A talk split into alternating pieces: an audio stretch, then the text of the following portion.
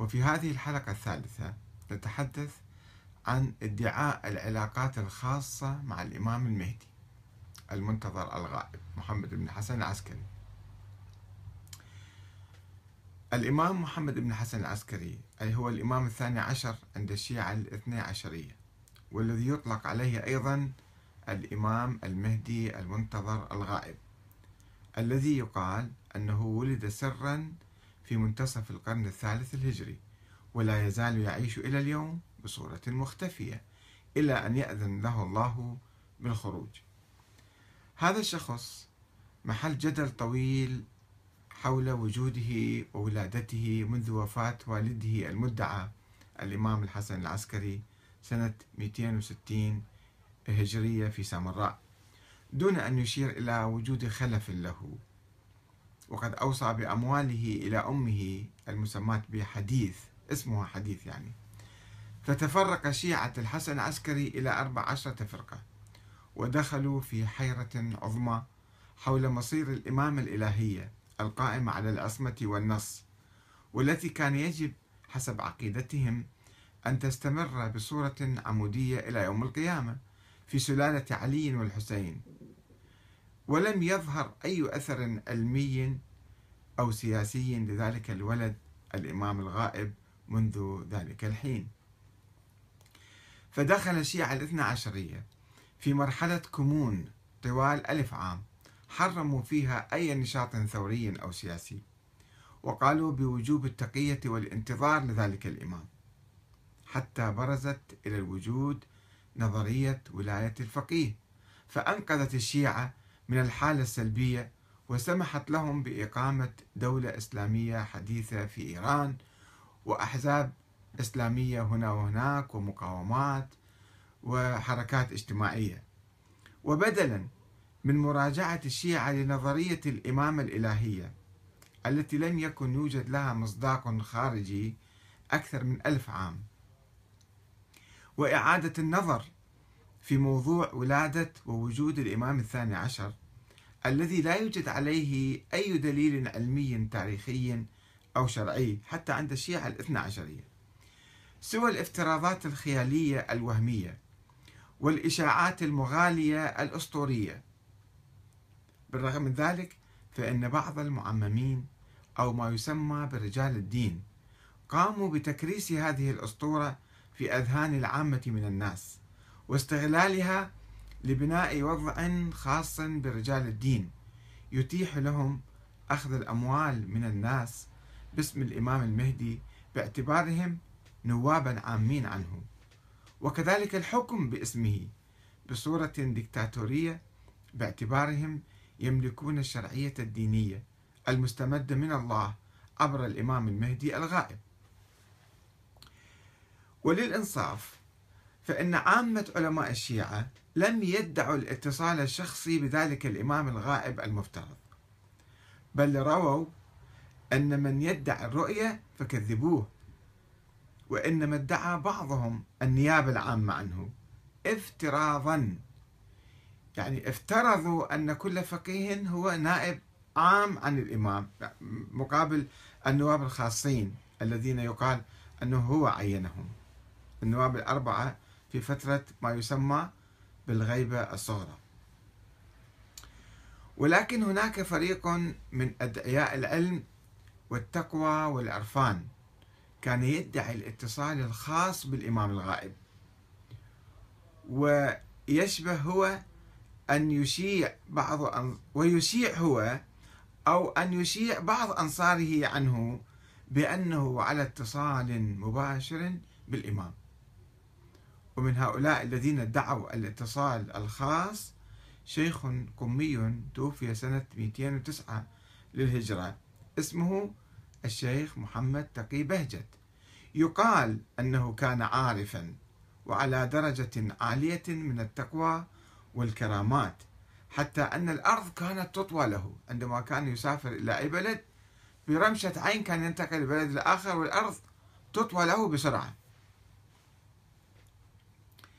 وأنه يعلم الغيب وما في النفوس ويشافي مختلف الأمراض بدواء سحري خاص يتألف من ماء زمزم وتربة الحسين.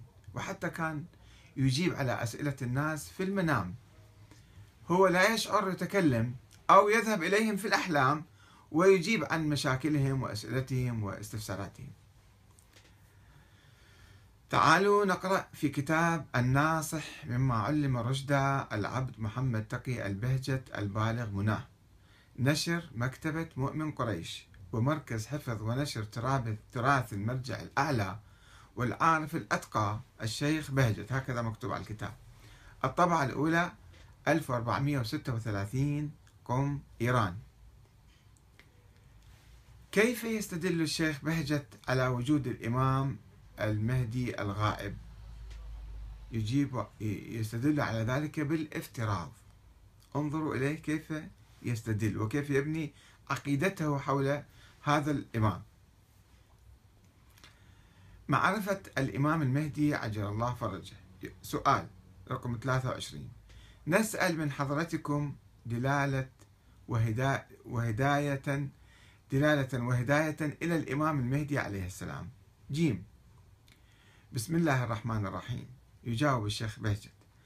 الحمد لله رب العالمين والصلاة على سيد الأنبياء محمد صلى الله عليه وآله وسلم وعترته سادة الأوصياء عليهم السلام واللعن الدائم على أعدائهم أجمعين.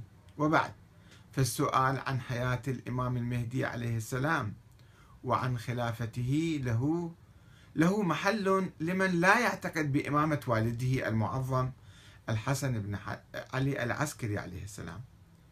والقائلون بإمامته متفقون على خلافة المهدي وولده العزيز وبقاؤه إلى ظهوره للعموم. والروايات المشهورة عن الوالد والوصاية للولد عليه السلام ثابتة معتبرة. وذلك ضروري المذهب الحق الذي هو الدين الكامل التام. ولولا ذلك لم يبقى الدين للمسلمين لأن لازم المفروض أن أهل الإسلام كلهم أو كلهم معتقدون للأباطيل. وتزيد على ذلك كله ما تواتر من شهود الصالحين من العلماء وغيرهم والمستغيثين في الشرق والغرب للإمام الثاني عشر بحيث يقطع بالصدق أو بحيث يقطع بالصدق. من علم ببعضها وإن لم يعلم كلها. فاسأل وأنصف. تعلم يقينا وأنا الضامن له في هذا اليقين. ونزيد على كل ذلك ما ثبت في آخر الحديث المتواتر. بين الفريقين أعني حديث الثقلين من قوله صلى الله عليه وآله وسلم وإنهما لن يفترقا حتى يرد علي الحوض يقصد أني تارك فيكم الثقلين. كتاب الله وعترتي وإنهما لن يفترقا حتى يرد علي الحوض. ففي كل زمان يثبت القرآن عنده له يعني ما دام ثبت القرآن يثبت العطرة الطاهرة له وبالتالي وجود آه، محمد بن حسن العسكري. صفحة 333 وفي الهامش توثيق الحديث هذا الحديث اللي رواه الآن. سنن الترمذي تحقيق أحمد محمد شاكر جزء 5 صفحة 663 آه، حديث 3788 معنعنا عن زيد بن أرقم قال رسول الله إني تارك فيكم الثقلين ما إن تمسكتم به لن تضلوا بعدي أحدهما أعظم من الآخر. كتاب الله حبل ممدود من السماء إلى الأرض وعترة أهل بيتي ولن يفترقا حتى يرد علي الحوض. فانظروا كيف تخلفوني فيهما. هذا حديث حسن غريب يقول الترمذي يعني.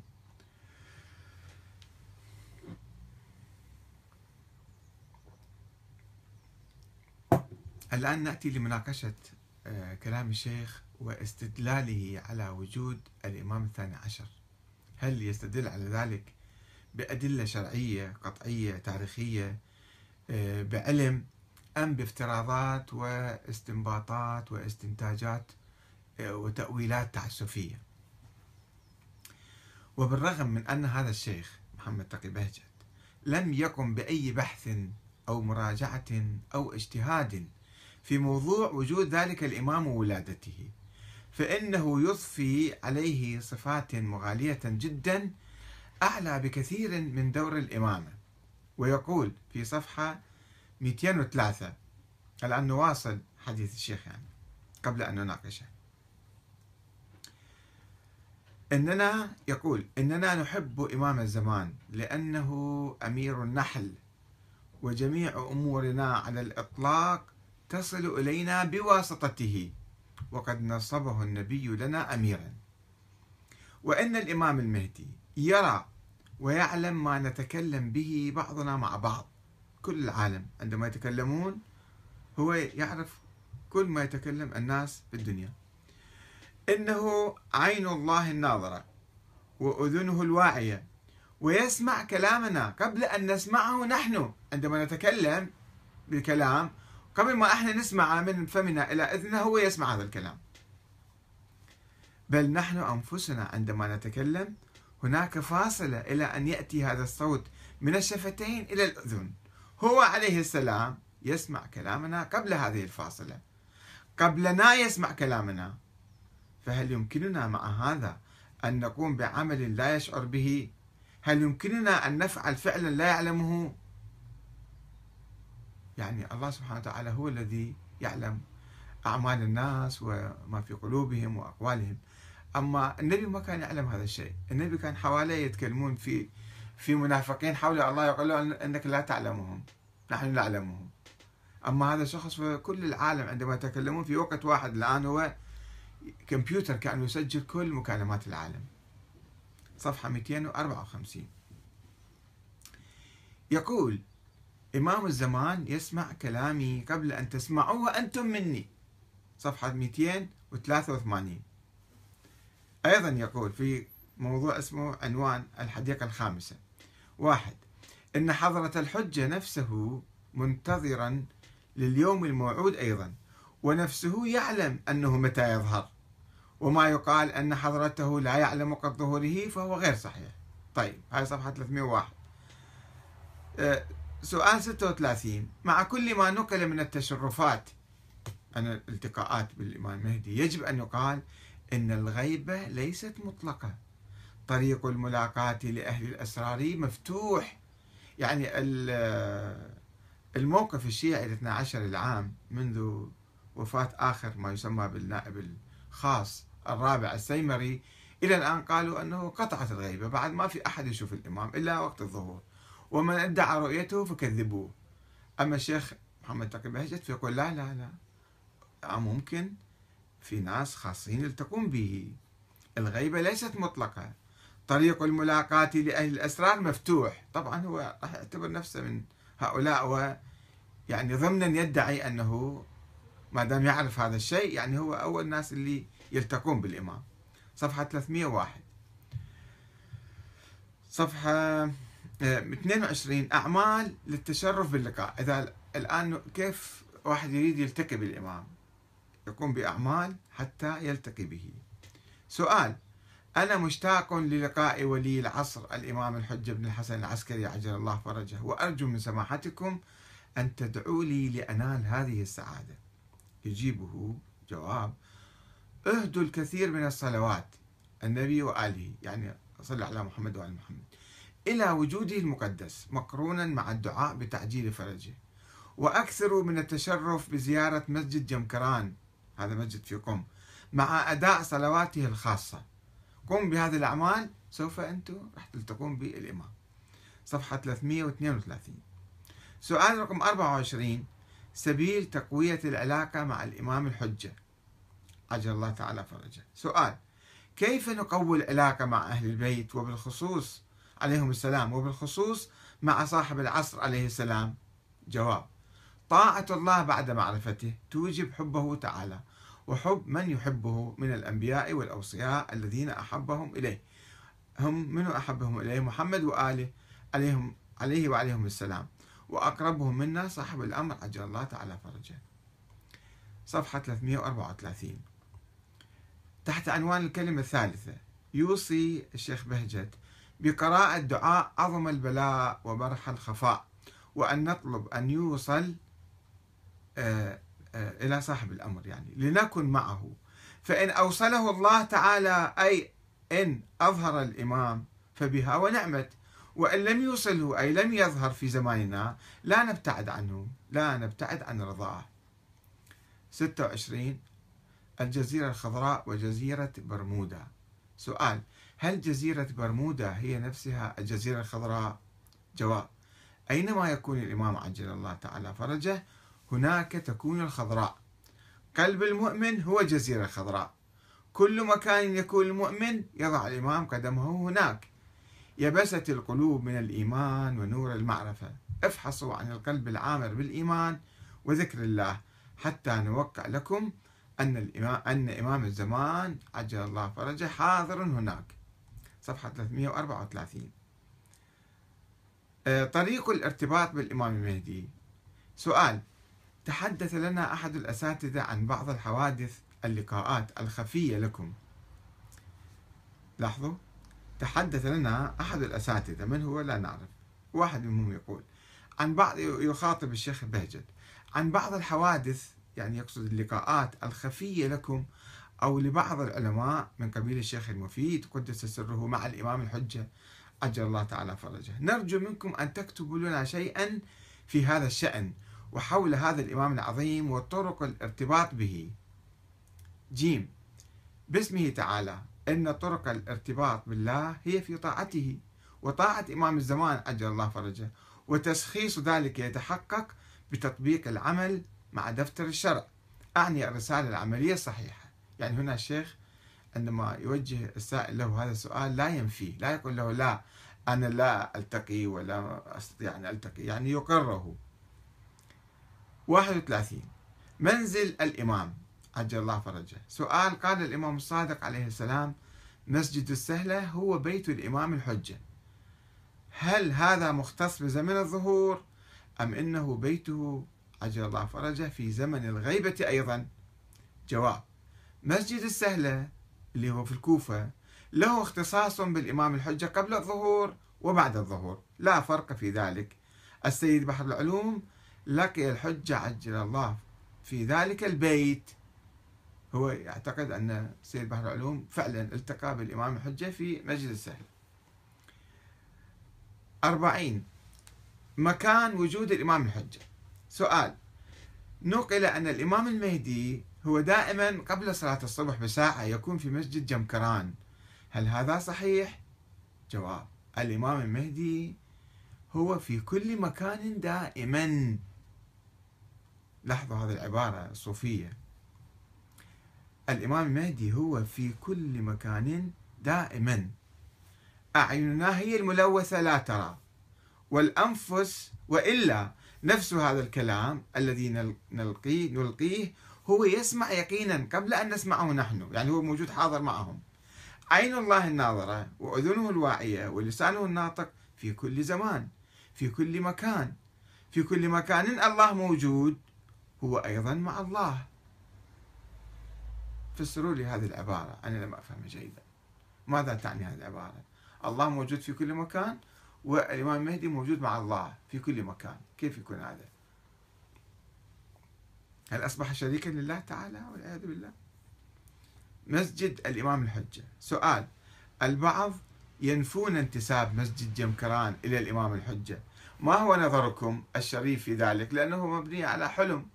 أحد الشيوخ رأى حلما قبل ألف سنة أنه الإمام المهدي قال له اذهب وابني مسجدا هنا. وجاء هذا وبنى المسجد وأصبح يستقبل الملايين من الناس. فبعض الناس يشككون يقولون هذا كيف نثق يعني إحنا بهالطريقة هذه؟ أه وهل نصلي فيه الصلاة الخاصة بنية الورود؟ يعني واردة عن الإمام هاي الصلاة؟ يجاوب ألف لقد ثبت. كيف ثبت؟ ما نعرف لا يقول لنا ذلك. باء السنن لا يلزم فيها التدقيق هكذا. التسامح بأدلة السنن. صلوا وين ما صار. كيف ما صار؟ من قال لكم صلوا؟ صلوا يعني. جيم إن أداء المستحبات هو ب... هو بنية ورود المستحبات.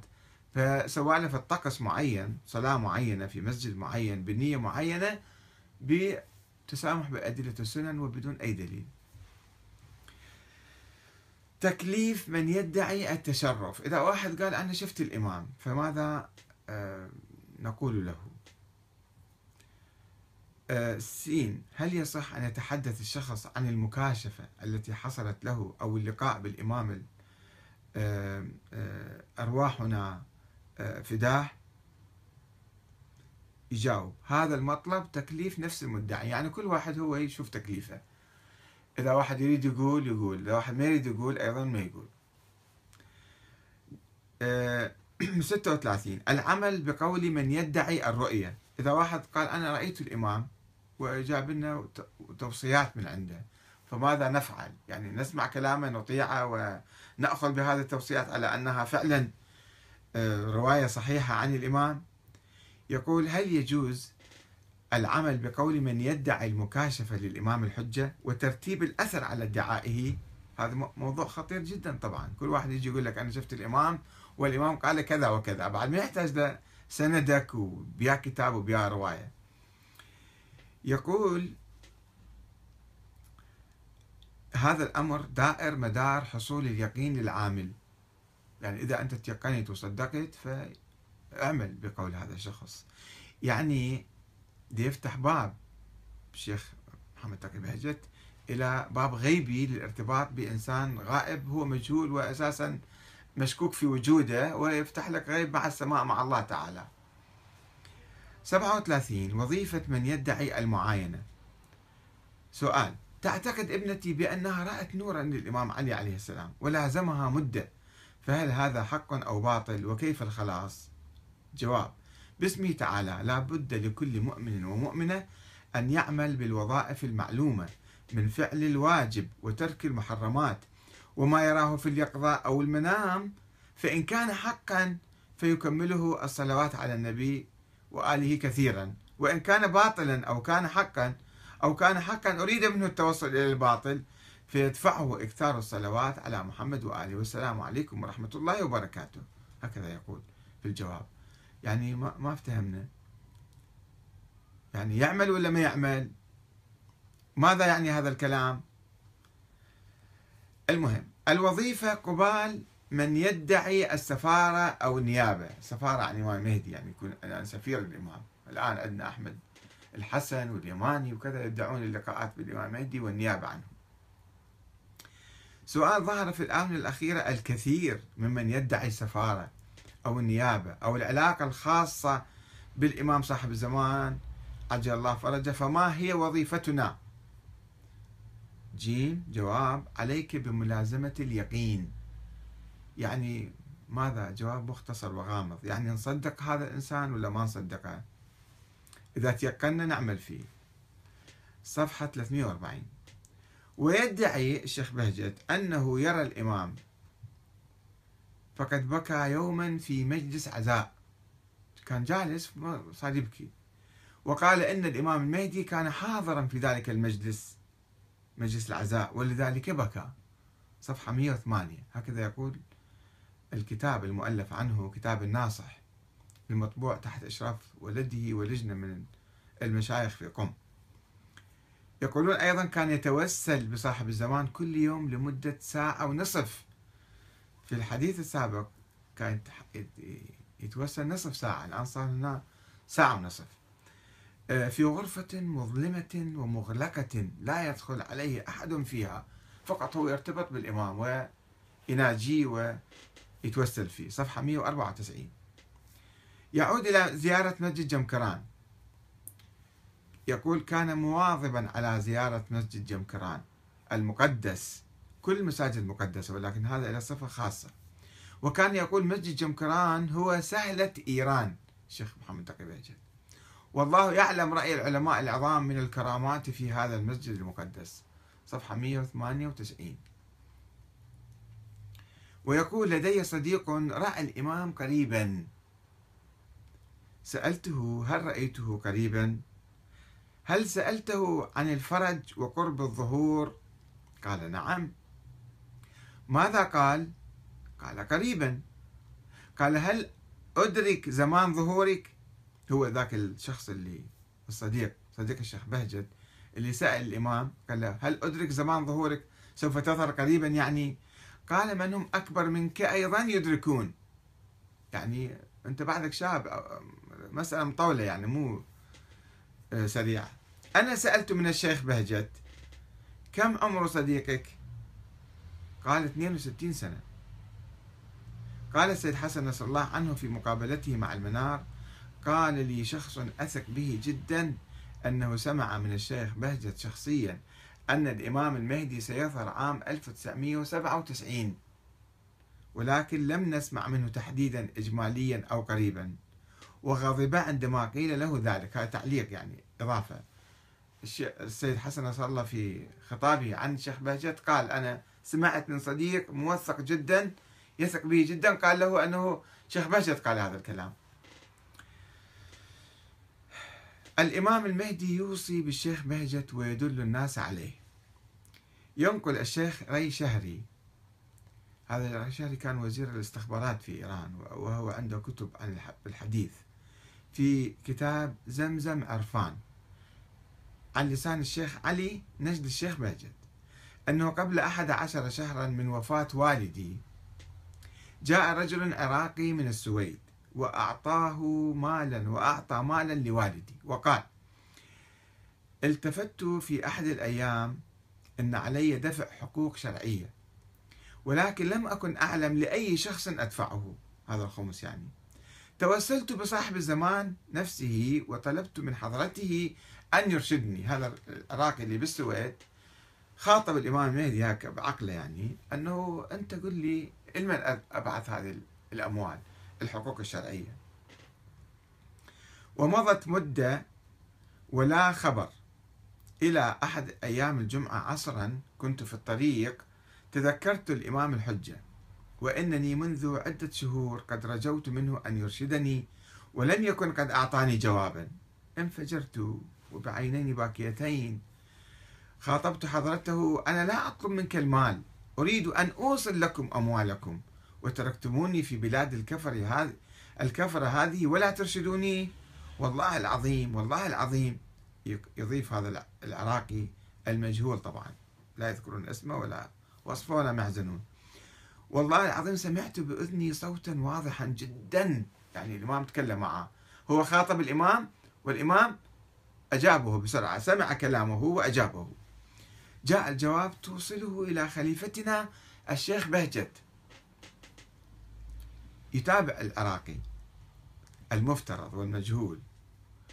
ولم أكن أعرف الشيخ بهجت فذهبت إلى شيخ إفريقي يعيش في الدنمارك وأخبرته بقضيتي أنه أنا حدث معي كذا وكذا عندي أموال وما أعرف لمن أعطيها وسألت الإمام المهدي والإمام المهدي جاوبني وسمع صوته وقال لي وديها الشيخ بهجت.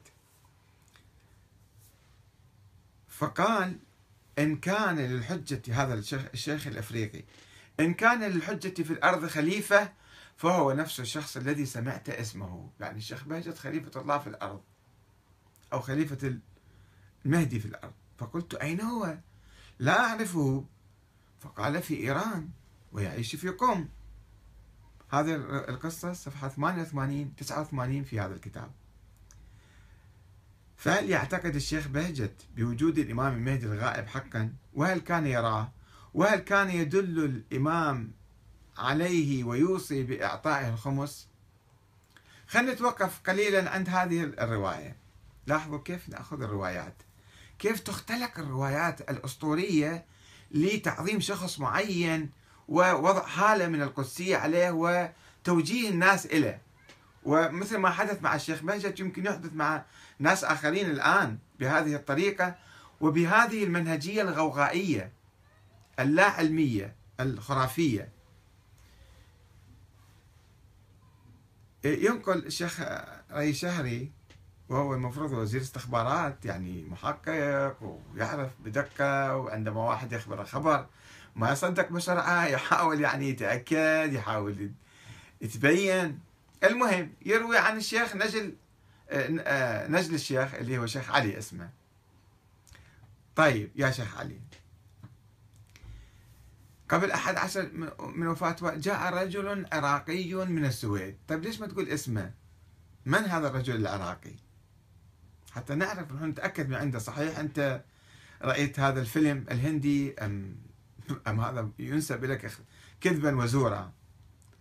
طيب هذا الشخص تكلم مع الإمام بنفسه وسمع صوت الإمام. كيف نصدقه يعني؟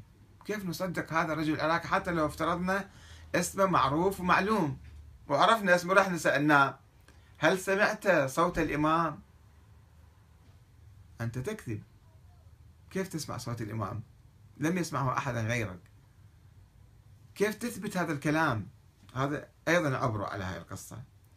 اللطيف في هذه القصة أنه هذا العراقي ترك كل علماء الشيعة في السويد وفي الدنمارك وراح إلى شيخ إفريقي. ما أدري هذا الشيخ إفريقي صوفي من أي مذهب من أي دين من أي كذا. المهم من هو هذا الشيخ الصو... الأفريقي أيضا؟ لا يذكرون اسمه. وعادة الأساطير والإشاعات تقوم على هذا النهج. عدم ذكر الأسماء والخصوصيات والأوقات والأماكن والتفاصيل حتى أحد لا يروح يحقق ويدقق. فالشيخ الأفريقي قال له أو إذا صحيح كلامك فأنت اذا هذا الشيخ بهجت هو خليفة الإمام. يعني ابن الشيخ يعمل دعاية لأبوه. وهذا طبعا كلام مشكوك فيه لأنه حتى لو يجيب أرقام وكذا كلام مشكوك فيه.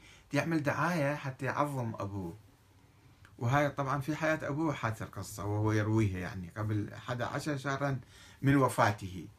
فلاحظوا هذا المنهج؟ آه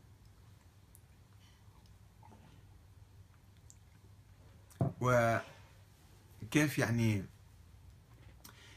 يخدعون الناس ويضحكون عليهم بهذه الطرق. طيب الآن نعود إلى الكلام الأول اللي هو الشيخ بهجت كان يعتقد بوجود الإمام فعلا. عن علم ويقين وأدلة شرعية قطعية. هل اجتهد في هذا الموضوع؟ هل بحث؟ هل ناقش؟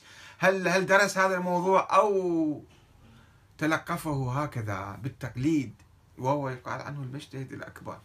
عالم الأصول وعالم الفقه والفقيه الأعظم والكذا. وخلي نرى آه، آه، آه، كيف يعني هو يعني كون عقيدته بالإمام المهدي. وبعدين كيف استغل أو استغلت هذه العقيدة في صرف الأموال وتوجيه الأموال؟ إذا واحد عنده خمس خلي يوديه إلى الشيخ بهجت لأنه هذا الإمام المهدي أوصى به. لاحظوا كيف استغلال العملية البشع.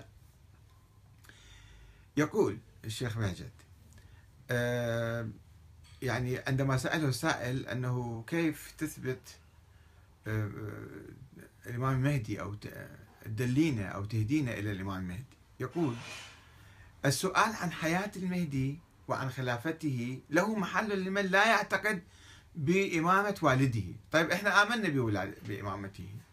آمنا بإمامة الحسن العسكري. الحسن العسكري هو لم يوصي إلى أحد. حسب كل التاريخ الشيعي المسجل من الشيخ المفيد للطوسي للمرتضى للصدوق للكليني للنوبختي كلهم. علماء القرن الثالث والرابع والخامس يؤكدون أنه الإمام الحسن العسكري ليفسرون ذلك بالتقية والخوف وكذا لم يوصي إلى أحد. وراح بالمحكمة سجل أمواله إلى أمة. وقال ما عندي وصي يعني ما عندي ولد ولا محزنون طيب كيف أنت انتقلت من هل قرأت التاريخ يا شيخ محمد تقي بهجت تاريخ الشيعة على الأقل تاريخ الإمام. لم يقرأ حتى هذا التاريخ رجل بسيط كان جدا. فيقول أنه أنت إذا أنت تؤمن بالإمام الحسن العسكري فاذا يجب أن تؤمن بهذا، كيف اؤمن به؟ وقد حدثت الحيرة في شيعة الإمام الحسن العسكري وتفرقوا إلى 14 فرقة. وبحثوا حققوا دققوا نقبوا سألوا ولم يهتدوا إلى وجود إنسان إلى وجود ولد للإمام الحسن العسكري. فكيف تأتي أنت بعد 1400 سنة 1200 سنة وتدعي وجود هذا؟ وكأنه مسلمة حقيقية. ما فيها سؤال. لا تسأل أصلا. لا محل من الإعراب لهذا السؤال. يقول له محل لمن لا يعتقد بإمامة والده المعظم الحسن بن علي العسكري. طيب ويضيف والقائلون بإمامته متفقون على خلافة المهدي. منين جبت الاتفاق؟ كيف نسبت هذا الاتفاق إلى شيء لم يحدث بالتاريخ لم يحدث في التاريخ الشيعي الاثني عشري الإمامي وقد انقسم شيعة الإمام إلى أربعة عشر فرقة. فكيف حدث اتفاق؟ ما يدل على أنه أصلا ما مجتهد ولا قاري التاريخ ولا قاري ولا باحث ولا فضلا عن أنه راح مجتهد ودارس. والقائلون بإمامته متفقون على خلافة المهدي ولده وبقائه إلى ظهوره للعموم. أيضا هذه مسألة ثانية بقائه مسألة ثانية. إذا كان عنده ولد مسألة وأنه مستمر في الحياة مسألة ثانية يمكن مات. وهو في السر وهو في الكتمان. نحن لا نعلم أنه على قيد الحياة حتى الآن. كيف علمت أنه باقي على قيد الحياة؟ بالافتراضات الوهمية والخيالية وليس بالأدلة الشرعية التاريخية العلمية القطعية. هذا المنهج يقودنا إلى هذه المصايب. والروايات المشهورة عن الوالد. يا رواية ما في أي رواية حتى تقول لي روايات مشهورة. والوصاية للولد ثابتة معتبرة. وين؟ بأي كتاب؟ بيا موسوعة بيا كذا. أنت جيت تدعي لي أشياء ليس لها من صحة أي أساس. ثابتة معتبرة. وذلك ضروري المذهب الحق. كيف أصبح ضروري؟ وهي مسألة خلافية فرعية جزئية تاريخية. ضروريات المذهب توحيد الله الإيمان بالرسالة الإيمان بالنبوة الإيمان بالآخرة بأركان الدين. أما في هذا القصة التاريخية الغامضة والمختلف عليها فكيف أصبحت ضرورية يعني بديهية بعد ما تحتاج إلى نقاش؟ ولولا ذلك لم يبقى الدين للمسلمين. طيب الآن كل المسلمين فرق شيعية عديدة لا تؤمن بهذا الإمام وهي عايشة ومتدينة والدين باقي. فكيف طيرت الدين لأنه إذا ما آمنت بهذا الإنسان؟ لأن لازم المفروض المفروض أن أهل الإسلام كلهم معتقدون الأباطيل يعني يعني كلهم صاروا على باطل. من قال لك أصبح على باطل؟ وتزيد على ذلك كله ما تواتر من شهود الصالحين من العلماء وغيرهم والمستغيثين في الشرق والغرب للإمام الثاني عشر. أي تواتر؟ ماذا يعني التواتر يا شيخ. هل درست معنى التواتر؟ هل رأيت التواتر موجود؟ التواتر بعد ما في أحد يشك به إحنا عندنا الآن يعني يعني قضايا متفق عليها بين كل الناس من كل الأديان يسموها تواتر. أما أنه في رواية قصة غامضة أساطير حكايات مال عجائز تسميها تواتر وتدعي العلم هذا شيء عجيب غريب تواتر من شهود الصالحين من العلماء وغيرهم عامة الناس يعني. والمستغيثين في الشرق والغرب مثل هذا العراقي في السويد. هل تسميه تواتر بعدين؟ رجل غامض قصة غامضة مختلقة في ناس لهم مصالح في اختلاقها ويقول لك رأى الإمام وسمع منه. بعدين يجي ونزيد على ذلك. ما ثبت في آخر الحديث المتواتر بين الفريقين. هو أساسا مو متواتر حديث موجود على أي حال. هذا الحديث وأنهما لن يفترقا حتى يرد عليه الحوض. أني تارك فيكم الثقلين كتاب الله وعترتي مروي بعدة صيغ وبعدة معاني وبعدة ألفاظ. على أي حال لو سلمنا صحة هذا الحديث هذا الحديث يعني يؤدي فرضا يؤدي إلى فرضية. أنه طيب هو هذا حديث مستمسك القائلين ب آه، نظرية وجود أو فرضية وجود الإمام الثاني عشر. أنه القرآن والسنة القرآن والعترة مثلا. القرآن والعترة إذا أين العترة؟ لابد أن يكون موجود. لابد أن يكون موجود. يعني يجب أن نفترض وجود هذا الإنسان ابن الحسن العسكري. طيب ليش ابن الحسن العسكري؟ هو ابن أخوه جعفر ابن موسى بن جعفر ابن إمام آخر. والعترة تستمر مثلا. فلماذا أنت افترضت هذا الإنسان هذا الولد هو يمثل العترة فقط ولا أحد غيره يمثل العترة؟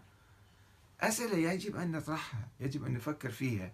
حتى نعيد النظر في موروثنا الثقافي الأسطوري والخرافي والبعيد عن الإسلام والبعيد عن أهل البيت عليهم السلام. حتى لا نقع في مصيدة آه، هؤلاء الدجالين الذين يستغلون هذه الفكرة ويمتصون أموال الناس وأن الإمام المهدي أوصى بأن تعطوا الأموال لهذا الشخص أو ذاك. نواجه هذه المشكلة الآن بعد وفاة الشيخ حتى. يمكن يطلع لنا كل يوم واحد جديد ويقول لك أنا وكيل الإمام أنا نائب الإمام أنا ألتقي بالإمام. ويستغل هذه البسطاء والسذج من الناس ويدعي أنه أعلم العلماء ويدعون له إعلام يسوي له. أعلم العلماء وأتقى الأتقياء وأورع الورعين وكذا وكذا. وأستاذ المجتهد ويجيب لك الألقاب يصفطها كلها حتى يكون هالة. ما تتمكن تطرح سؤال. أنا أطرح السؤال سؤال فقط أن الشيخ محمد تقي بهجت. عارف بالله حقيقي أم دجال؟ وأنا ما شايفه ولا أعرفه. وأنتم يمكن ما تعرفوه أكثركم. واللي يعرفوه أيضا. سؤال فقط. استنكر بعض. كيف كيف تتجرأ على الشيخ بهجت وأنت آه، كذا. هذا إنسان مقدس هذا إنسان عظيم هذا. طيب يا أخي انظر انظر إلى أقواله وأفعاله وأعماله والناس المستفيدين من حواليه حتى تعرف حقيقة المسألة. لماذا نصم آذاننا ونغطي عيوننا